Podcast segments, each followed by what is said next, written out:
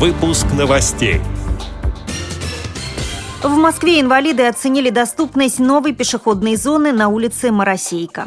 Жители Владивостока решили проверить, куда можно прийти, если следовать тактильной плитке. Во Владимире открылась новая игровая площадка для слабовидящих детей.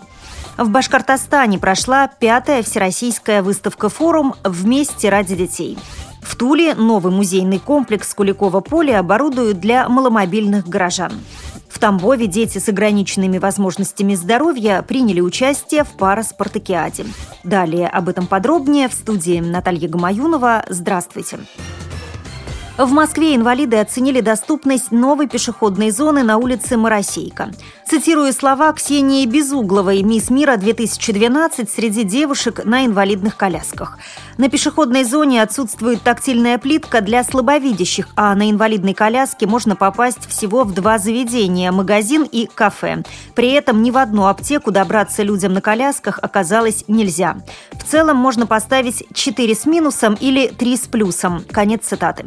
Как сообщает информационное агентство Моссовет, проверить удобство новой пешеходной зоны могли все желающие. Для этого им предоставили инвалидные коляски. И в продолжении темы жители столицы Приморья решили проверить, куда можно прийти, если следовать тактильной плитке, которую недавно положили на остановке проспект Столетия Владивостока. Цитата из статьи «Столетие на ощупь» на сайте The Vladivostok.ru.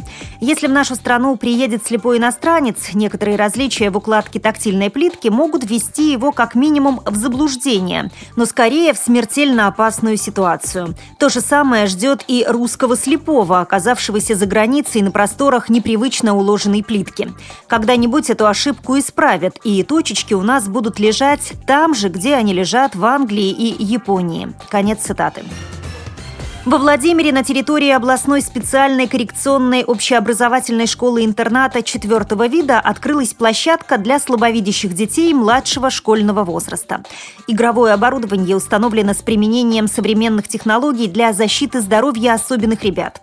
Как сообщает сайт навигатор владимир.ру, площадку установил Владимирский ротари-клуб. Стоимость проекта – 1 миллион рублей. В Башкирской республиканской специальной библиотеке для слепых в рамках проведения пятой всероссийской выставки форума «Вместе ради детей» прошла секция развития и реализация творческих возможностей детей с ограниченными возможностями здоровья, рассказывает директор библиотеки Айгуль Аминева. Основными целями э, государственной политики у нас в республике является преодоление негативных тенденций и социальная поддержка всех категорий детей, улучшение условий, уровня и качества их жизни, решение социальных проблем. В качестве гостей присутствовали именно социальные работники, э, педагоги, дефектологи, где-то даже были представители с Министерства труда и социальной защиты. Мы охватили уже вот всю Россию. Но э, это пятая выставка форум, которая у нас была в Уфе. Участники мероприятия смогли собственноручно изготовить тактильную книгу для слепых и слабовидящих детей, а также ознакомиться с процессом создания рельефно-графического пособия «Башкортостан на кончиках пальцев».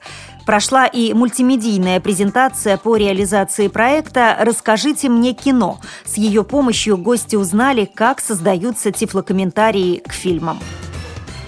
Туле к концу года на территории Государственного военно-исторического и природного музея-заповедника откроется новый музейный комплекс Куликово поле, сообщает Интерфакс. Открытие приурочено к празднованию 634-й годовщины сражения и 700-летия преподобного Сергия Радонежского. Посещение нового музея будет комфортно для людей с ограниченными возможностями здоровья. В экспозиции разместят различные тактильные элементы и макеты для слабовидящих.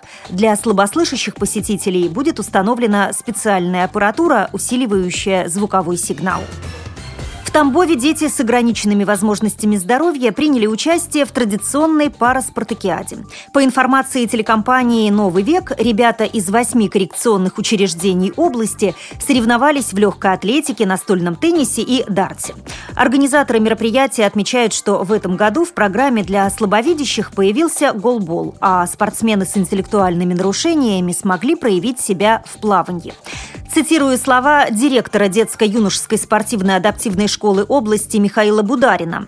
Эта параспартакиада является отбором на зимнюю спартакиаду, которая пройдет в 2015 году в Ижевске. Конец цитаты. С этими и другими новостями вы можете познакомиться на сайте Радио ВОЗ. Мы будем рады рассказать о событиях в вашем регионе. Пишите нам по адресу новости собака ру. Всего доброго и до встречи.